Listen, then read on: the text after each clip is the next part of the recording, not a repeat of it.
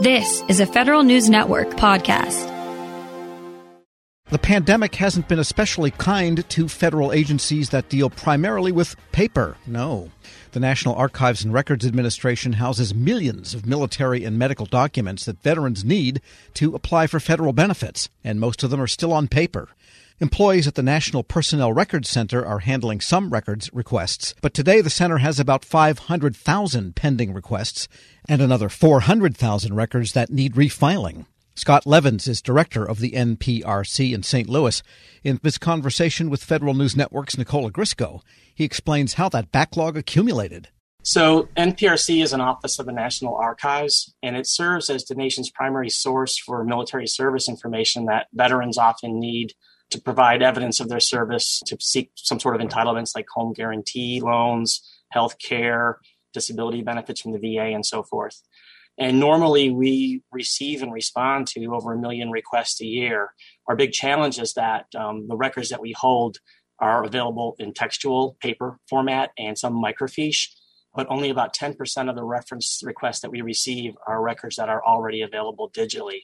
So during the pandemic, when we've had to implement a number of safeguards to protect our workforce, like most agencies and most uh, private sector companies, one of the primary ways of doing that is you, you implement some sort of occupancy limitation on the building so that there's social distancing inherent in that.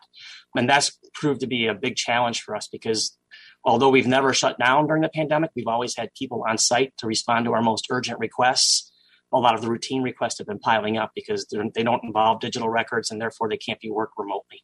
Can you walk us through your telework program during the pandemic? Obviously, you had to reduce the number of people working on site, but could employees work from home or work partially from home? What was that all like? So, from the earliest days of the pandemic, when it was actually the scariest times when there was so much uncertainty about what the virus was really all about, we knew that we always have a certain portion of our request that involve things that really can't wait. They're emergencies. They're things like burials for deceased veterans, medical emergencies, or homeless veterans seeking shelter. So, as we prepared to decrease occupancy where a lot of other offices were being closed, we knew that we would have to retain some portion of our workforce to handle those kind of requests. So, throughout the entire pandemic, we've always had about 50 to 60 people at minimum in this building dealing with those types of issues throughout the pandemic, we've done a number of things to try to uh, enable people working remotely to support those people that are on site. We use a lot of systems to identify responsive records and order them for pull from our stack areas. Some of that work we were able to do from home. When new reference transactions are received, we've been able to do some of that work remotely as well. And it's been a gradual thing. When we first reduced our capacity, our on-site capacity, you know, back at last in March, March of 2020, you know, very few of our employees had laptop computers, even let alone the systems to to move digital records um, electronically in a secure way. So you said that you had maybe about 50 to 60 employees on site at all times during the pandemic, more or less. How many people usually would be there, you know, when there isn't a pandemic? 750. Okay. so, so a, for most of the pandemic, we were operating at less than 10% of our normal occupancy. And throughout the pandemic, you know, like the rest of the federal government, we went through some phased reopening and we were able to increase that to 10% and then later to 20%. Then conditions worsened in the local community and we had to regress back to like our minimum posture. Right now, we're operating at 25% on, on site capacity, which uh, my understanding is the norm for federal agencies. So at this point, you have some people working on site, some at home. You've been able to respond to emergency requests, but the routine requests are piling up. What does the backlog look like, and what will it take to resolve it, do you think? what I've focused on locally is that you know I can't control what happens with the pandemic itself, whether the health conditions are going to improve or worsen, nor can I really control like what the government's going to do in terms of you know its reopening plan. So I'm trying to focus on things locally that we can control, and what we really need to do is to make it so that we're able to do this work either on site or remotely without regard to what the local health conditions are. And for us, that involves getting a lot of records digitized. Some of the things that we did early on, so we had already started working on developing functionality to deliver responses electronically to requesters. And that that might seem like it's not a hard thing to do, but it's, it's, it's a lot more than simply emailing somebody an attachment. The records, as you digitize them, they're, they're, they can compose large file sizes that aren't conducive to sending via email. And also, there's personal information in these records, including you know personal health information in these records. So they have to be transmitted in a very secure manner. So we had already started developing some what we call digital delivery functionality in our production system, and we were able to deploy that not too long after the pandemic started. Then we also shortly thereafter upgraded our um, web application, eVetRecs, which is an automated tool that veterans and other stakeholders can use to submit requests to us electronically, so we don't have to receive paper and work with that. The new functionality that we deployed, and this was last October, it included functionality that made the entire process electronic, so you could you could sign digitally where you couldn't do that before, and it also provided users the ability to come back later to check on the status of their request, or for third-party requesters to upload written authorizations from the veteran to release the record to them, maybe like a veteran's attorney, that sort of thing. So it expanded the scope of users that could could use that system.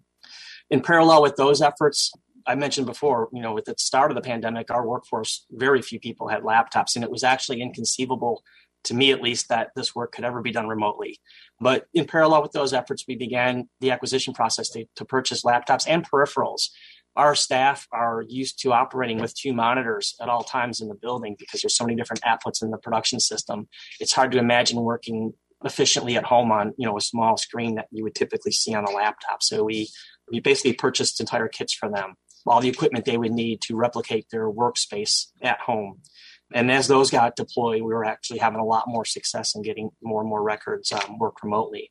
One of the first steps in our business process when a request is received, we prefer that they come in electronically because then we don't have to do as much with them, but, but we still get a lot of requests that are submitted through regular mail or via fax. And one of the first steps in our business process is to digitize those source documents and then create a transaction in our production system, a reference transaction, and attach those source documents to it. Well, throughout the first many months of the pandemic, we couldn't have staff on site to do that work. We did it for the emergency requests, but for the routine requests, those piled up. So what we wound up doing was um, we partnered with the VA to leverage some of its resources. It's had a lot of success digitizing materials in the last decade. In speaking with the VA, they actually have an enterprise wide mail portal that they use to receive mail, regardless of what office of the VA is going to private sector companies digitize that they put it in a portal that presents it in a logical way to the to the proper va office. And so we leveraged that. We entered into an agreement with the va shipped all of our raw mail to a va scanning vendor and they're scanning it right now. They're about half the way through all the raw mail that piled up. And now our staff can access that remotely can create the transactions in our production system and release them into our, our workflow the biggest things that are left to do, we're adding more staff. We did receive resources to add more capacity, and that that's going to be obviously required to get out of the backlog situation. But the biggest obstacle for us is that these records are still paper. They need to be digitized. So we've done some things with the resources we have locally to do some digitization on site. Basically, what we have are a portion of the on site technicians that are working today are going through records and identifying, they're analyzing the request and identifying the responsive documents in the record digitizing those so that staff at home can finish working those requests. But what we really need is to comprehensively digitize all of our records so that we can make them all available more efficiently. And we've got a plan to do that. And it again involves working with the VA. The VA has received um, funding to work on that. Their interest lies in making all these records available electronically because it will speed their adjudication cycle time if the records are already available electronically, they won't have to retrieve them from us and digitize them. They'll already have them. So it's a, it's an issue that will impact both agencies and improve services at both agencies. And just want to clarify what records are digital at this point and which ones are not. Let me back up a little bit. All of the military departments today create and maintain records electronically. They didn't all start on the exact same date, but generally speaking, if you separated from the military after the year 2002, pretty sure your record is available electronically. And there are systems that are available to our technicians to access those records and make them available to veterans. There are also systems out there that enable veterans to self service and access those records themselves if they're credentialed for those systems. But if you go back prior to the year 2000, to the beginning of time, basically, the building that I'm sitting in right now, there's 15 warehouses that vary in each one varies in size between 20,000 to 40,000 square feet. And there are over 2 million boxes of records that are in paper format here. And so what we're doing is for transactions that are available electronically already, our staff is able to work those from home. But most of our reference involves pulling paper out of our warehouse. So what we do is we have staff pulling those paper records, digitizing the documents they, that are responsive to a specific request, and then staff at home are, are servicing the request.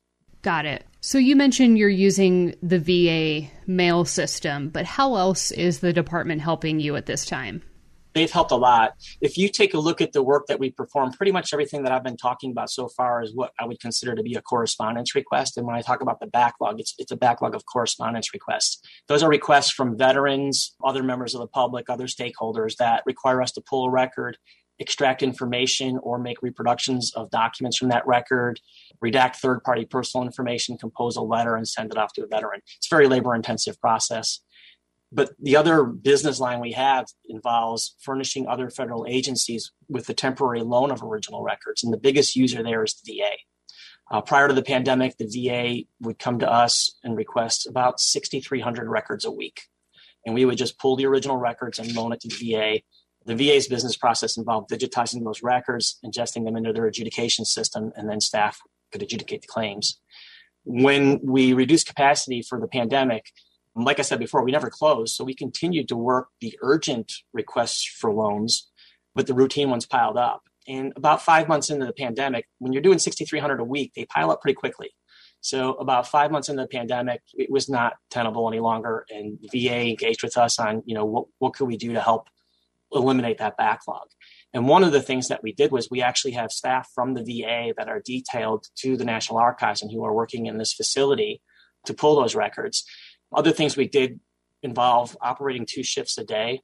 So we have a morning shift that comes in, and then we have an afternoon shift that comes in after them. And that way we can have we can maximize our occupancy threshold without exceeding our limitation and expand it to 13 hours a day is what we're at right now. We're also working on weekends. We even had a crew in here on Memorial Day on the holiday, tying it to Memorial Day and, and the demand for reference services to support burials for veterans. The VA as part of its adjudication process is digitizing records and ingesting them into their adjudication system through the use of private vendors. They're currently setting up a private vendor in this building for that purpose. And like I said before, our, our plan to go going forward is to have the VA digitize not only the records that are the subject of current adjudication claims, but also records that are subject to requests from NPRC as well. Now, I think at some point maybe earlier this year, there was some discussion of VA perhaps administering vaccines to the NARA workforce. Is there anything you can tell us about that? One of the many things that NARA did to safeguard, you know, the health and safety of its workforce was it designated the staff of NPRC as um, mission critical and they actually issued letters to these uh, critical infrastructure. I'm sorry, that's the right term. We issued letters to all of our staff that our staff could then use to get prioritization for vaccinations on their own. And then shortly after those letters were issued, we also entered into an agreement with the Veterans Health Administration to make the vaccine available to our employees. I'm wondering if you can tell us more about what you're hoping the Defense Department might be able to help you with. The National Archives recently submitted a request for resources from DoD to help us with with this backlog situation. And you know, as you can imagine, when there's a lot of urgent reference demands and you don't have enough capacity to respond to all of them, there's not a whole lot of attention being put on the end of the life cycle, putting the records back in storage. We have resources in the building where most of those resources are going to respond to current demands. So as a result, we've got a large backlog of records that are in need of being refiled. And so they're physical records that we need to be sorted and sequenced batched up and then put on carts into a warehouse and, and put away.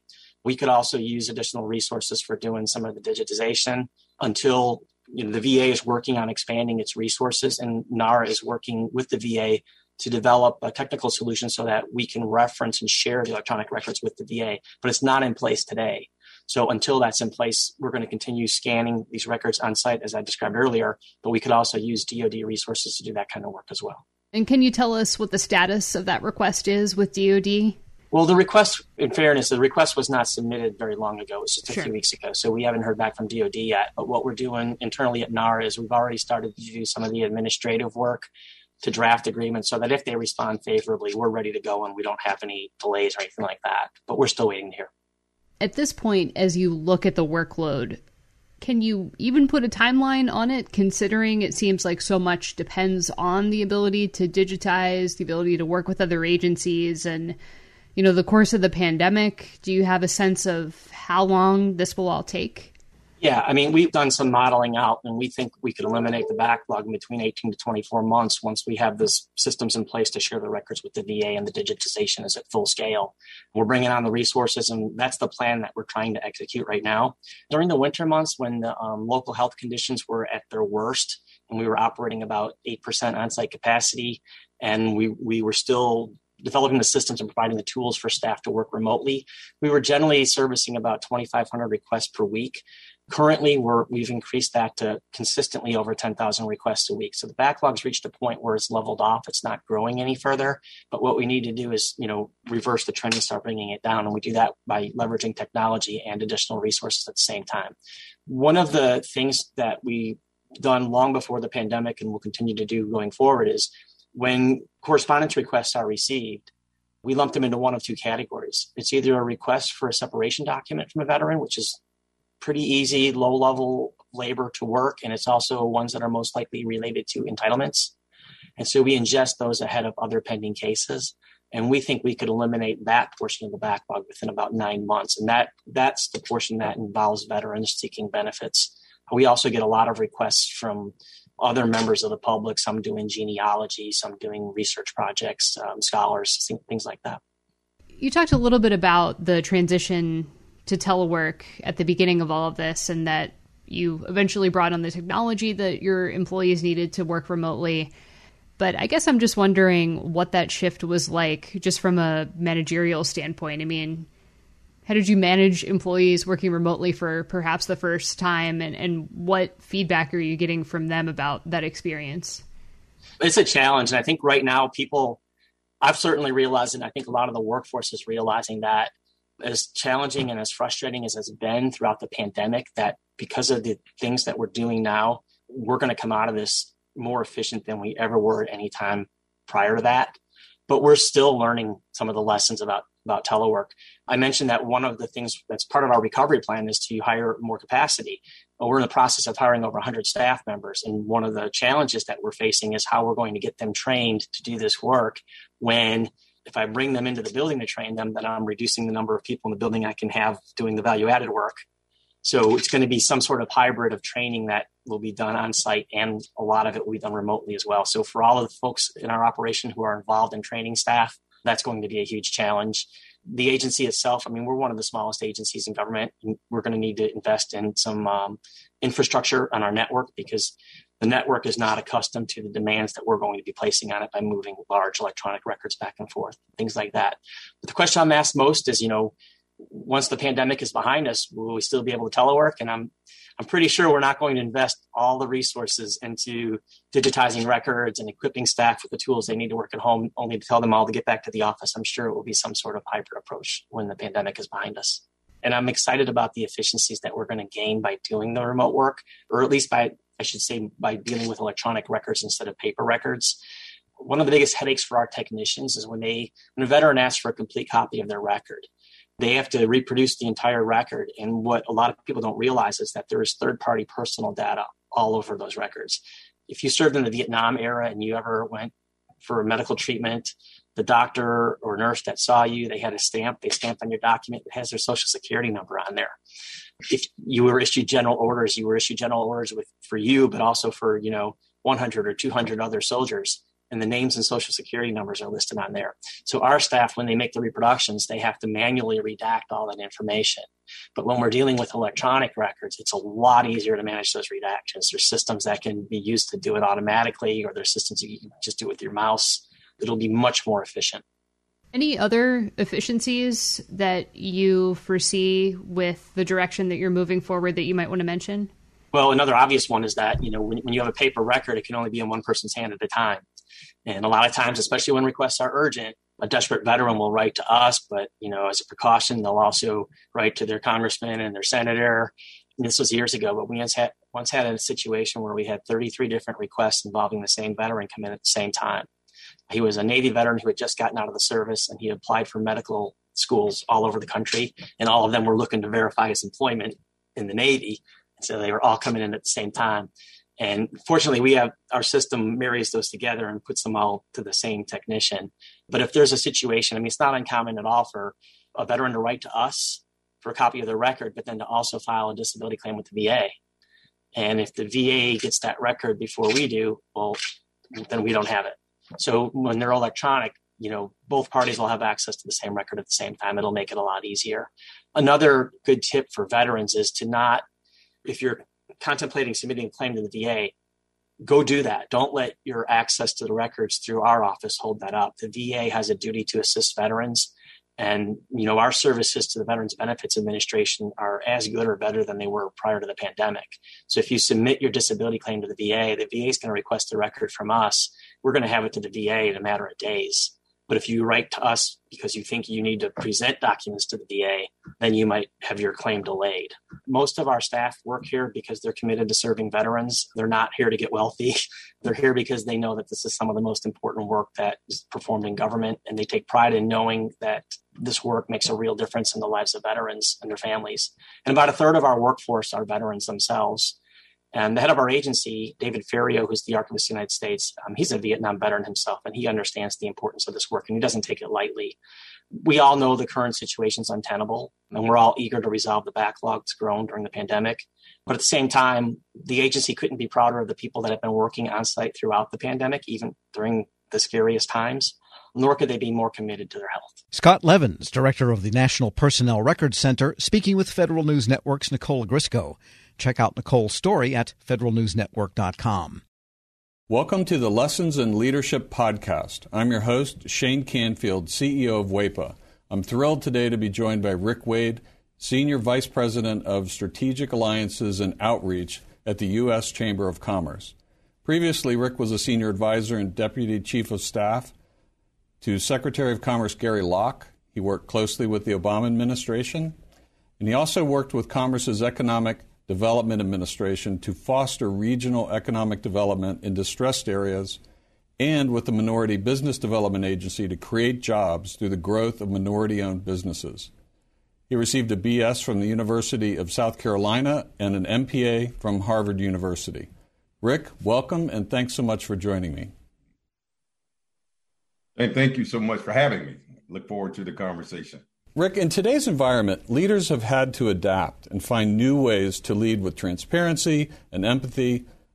But can you tell us a bit about how you've adapted your leadership style? You know, this past year has, clearly uh, presented some unique challenges that uh, certainly me, uh, or I as a leader, uh, have had to adapt. Uh, you think about a pandemic, for example that has uh, placed us in probably one of the most challenging circumstances is sort of lead in a virtual world now. I've not been in my office uh, for nearly a year. And, and the idea that we don't have the human interaction, uh, which I think is very important when you think about the I- empathy that is a, a, very important value of leadership. So trying to lead from a virtual uh, environment, Shane, and be empathetic and be sensitive to the needs of others has presented terribly difficult challenge. One of the other defining uh, moments, I think, in our time uh, that has dictated uh, a change in leadership, if you will, uh, was the murder of George Floyd. I think it created a whole different consciousness uh, in America and certainly within me uh, about the importance of being empathetic in, in, in the way I lead, to be inclusive, to be to, to lead in a way in which you're very sensitive to the impact of your decisions uh, on those on others uh, across our community. So it certainly has been a challenging year uh, to adapt, uh, but I'm happy to say that uh, I'm still here and we're moving forward. Perfect. Throughout your career, what have been some pivotal moments or lessons learned that have shaped the leader that you are today?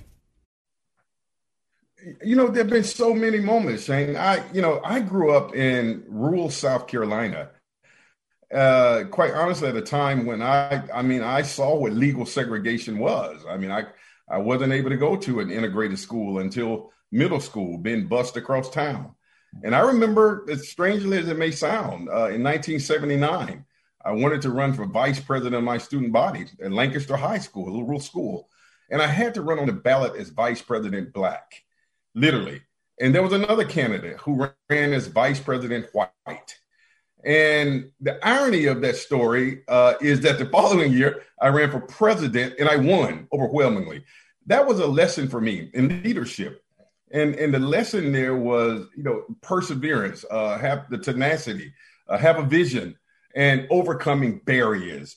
And, and I didn't let the idea uh, that the construct that I had to run as vice president uh, uh, deter me from reaching my bigger dream which was to represent students. So I know that's a, that that perhaps may be a small example of leadership, but it really did define how I view myself, uh, the vision that I have, uh, my willingness to to fight for change, and that was that was the beginning. I think that set the foundation of how I lead. And there've been so many other moments. Uh, one of the most defining moments for me personally was uh, the, the, the, the massacre at Mother Emanuel Church in Charleston, South Carolina. A very close friend of mine, Senator Reverend Clementa Pinckney, who lost his life, and and it, it conjured up again these issues of how deep the divide in terms of race in America is, and but it also inspired me to lead even more, and to lead harder, and to lead with diligence and vigilance uh, to help close that divide. So there have been so many defining moments uh, uh, in my career. I, I will tell you, even uh, after the murder of George Floyd and my role at the U.S. Ch- Chamber of Commerce uh, to galvanize the business community, uh, inspired by that tragedy. And now we have a whole broad, historic, sweeping, what we call equality of opportunity initiative that I'm leading, that I that that, that I was inspired to develop, and we're bringing together corporations from across America to address what we call equality of opportunity. So my point there, I think, with all of these moments, they've all been pivotal moments at different parts of my life, my career, my journey, and I've seized those moments to make the best uh, of, of them of, of what I could. It's fantastic. It's a great, great answer. Many stories. Thank you very much for sharing that. Um, who is the most impactful leader in your life, and what quality did you admire about them? You know, I, again, I, I can't say that I had, I had just one, but I would tell you the one person who uh, who had whose historical leadership has inspired me the most, and that is the leadership of Dr. Martin Luther King Jr. And there's so many attributes there that are consistent with my values, but the one the one part of his leadership was vision, and I I mean the idea that you can have a dream which we often define and think of his big I have a dream speech. But I think that's a really important attribute of leadership, Shane, that you can sort of see beyond the challenges of today and see a better future for people and for yourself. So the, the idea that leaders have vision uh, despite the challenges, is seeing a forest despite the trees, it's seeing an opportunity despite the barriers and that that attribute I think is one that that I embody. I mean, I, I am very optimistic uh, despite the challenges, despite the circumstances. So the whole notion of vision uh, was a very important attribute that I I learned and that I've tried to emulate from the leadership of Dr. King. Wow, fantastic! And as someone who's got an extensive background in federal service uh, and out of federal service, what advice would you give? To feds looking to develop leadership skills. And, and you can talk about mid career, senior career, early career. Um, what comes to mind there? Yeah, listen, I mean, you're aware that I had the, the, the fortunate opportunity. We didn't have a Secretary of Commerce when uh, President Obama, uh, of course, I served as one of his senior advisors, was inaugurated. And the president asked me to go to the Department of Commerce to hold the fort down. And that was one of the most exciting experiences in my entire career, not just for the title and, and, the, and the wonderful experiences, but I understood the value of federal employees. And, and folks forget sometimes, Shane, that we political appointees, we come and go. But the folks who, who are grinding every day, who are at their desk no matter rain, sleet, or snow, uh, who bring innovations, but yet don't don't get the credit for it because the political appointees get all the credit. I think I learned something about the humility of, of being a leader. Uh, and and and and I, I I built so many friends who were federal employees, not just at the manager level, but the frontline workers, the administrative assistants. And I was very deliberate. I mean, one of the things that I was most proud of, strangely enough, I was that guy, even though I was senior advisor to the Secretary of Commerce, and I, I my office was on the floor at the top floor. We call it the blue carpet, Shane. But I made a deliberate point to go eat in the cafeteria every day, as many days as I could, just to sit down and talk with employees. And I grew from that. And and and there were so many times where I took their ideas back to the blue carpet and said, and I told the Secretary Locke, you got to go down and sit down and talk with regular, common, everyday folks. They're in the cafeteria, not in the dining room on the blue carpet. And so he started doing that. So the, the point is, I think for me, the advice that I would give is to continue to do the hard work. I do think that we should do a better job in government in providing the kind of admiration for those workers as we do the high level appointees. And, and that may be something that, uh, that I'm looking to work on myself uh, to help continue to advocate for our federal employees. Uh, they, they, those are hard workers. That's where the work gets done. And, uh, and, and, and, so I think that's a lesson for me. If there was some advice and counsel I could give, is to continue to do your work, but we have to do our work as leaders of these agencies to create ladders uh, of success and, and, and reward and admiration for the hard work that they do. Rick, thank you very much. You've inspired me. These are tremendous insights and stories. Uh, I love every single one of them. You've got a fascinating journey in leadership yourself. And thank you very much for sharing that with us today. Well, thank you for the opportunity. Thank you. I'm Shane Canfield, CEO of WEPA. Thank you for listening to today's Lessons in Leadership podcast. And until we see you next time, take good care. Helping your employees learn new cloud skills helps your business become more agile, more resilient, and more secure. Not helping employees learn new cloud skills causes your business to become less agile, less resilient, less secure, less innovative, less profitable, and, well, ultimately less of a business. Don't become less of a business. Try Pluralsight and get your employees everything they need to learn new cloud skills. Learn more at pluralsight.com/vision. This episode is brought to you by Zelle. Whenever you're sending money through an app or online, it's important to do it safely. Here are a few helpful tips. First, always make sure you know and trust the person you are sending money to. Second, confirm you have entered their contact details correctly. And finally, if you don't trust the person or your recipient is rushing you to send money right away, think twice before sending money through an app or online.